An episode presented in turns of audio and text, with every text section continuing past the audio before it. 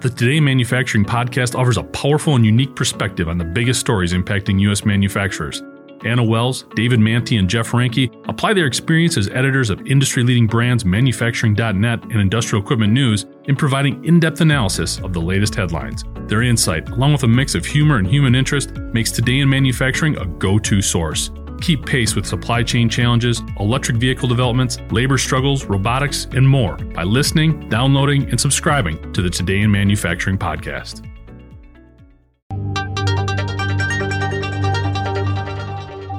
Earlier this year, it appeared. Like a mirage, it was here one minute, gone the next. Just the world's largest cast iron skillet, rolling down the road on a semi trailer.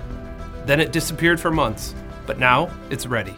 Lodge, a manufacturer that's been making cast iron for more than 125 years, has officially opened the Lodge Museum of Cast Iron in its hometown of South Pittsburg, Tennessee.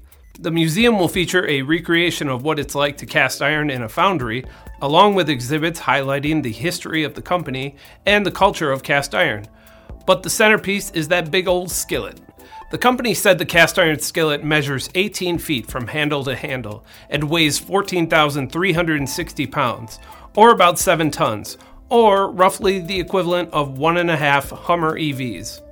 Although the skillet is 100% real cast iron and is said to hold about 650 eggs, Lodge said it's only for looking, not for cooking. Lodge said that it partnered with a foundry in Alabama that specializes in large cast iron pieces to create the skillet, but the company's facilities in Tennessee are more than capable of cranking out lots of regular sized cast iron.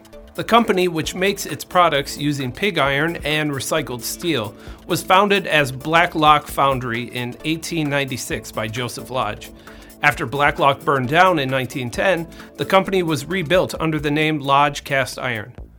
The company currently operates two foundries and said it is the first manufacturer to season its cast iron cookware in the foundry, saving consumers the work of polymerization.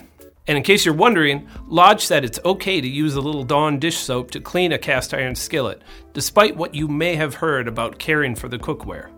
I'm Ben Munson, and this is IEN Now.